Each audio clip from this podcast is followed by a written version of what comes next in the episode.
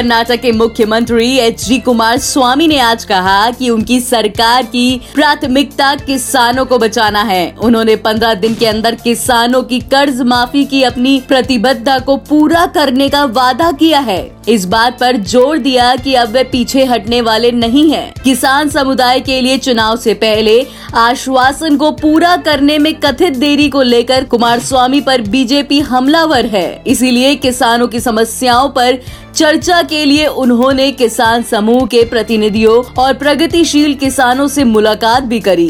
करीब तीन घंटे तक किसानों की बात सुनने के बाद कुमार स्वामी ने बैठक में मौजूद लोगों को संबोधित करते हुए कहा कि पंद्रह दिन में हम लोग एक फैसले पर पहुंच जाएंगे। इन पंद्रह दिन में इसे पूरी तरह से लागू कर दिया जाएगा, चाहे जो भी मुश्किल आए। हमारी सरकार वित्तीय अनुशासन बनाए रखने के और किसानों को बचाने के लिए प्रतिबद्ध है। ऐसी तमाम खबरों के लिए सुनते रहिए देश की डोज हर रोज ओनली ऑन डोज ऐप।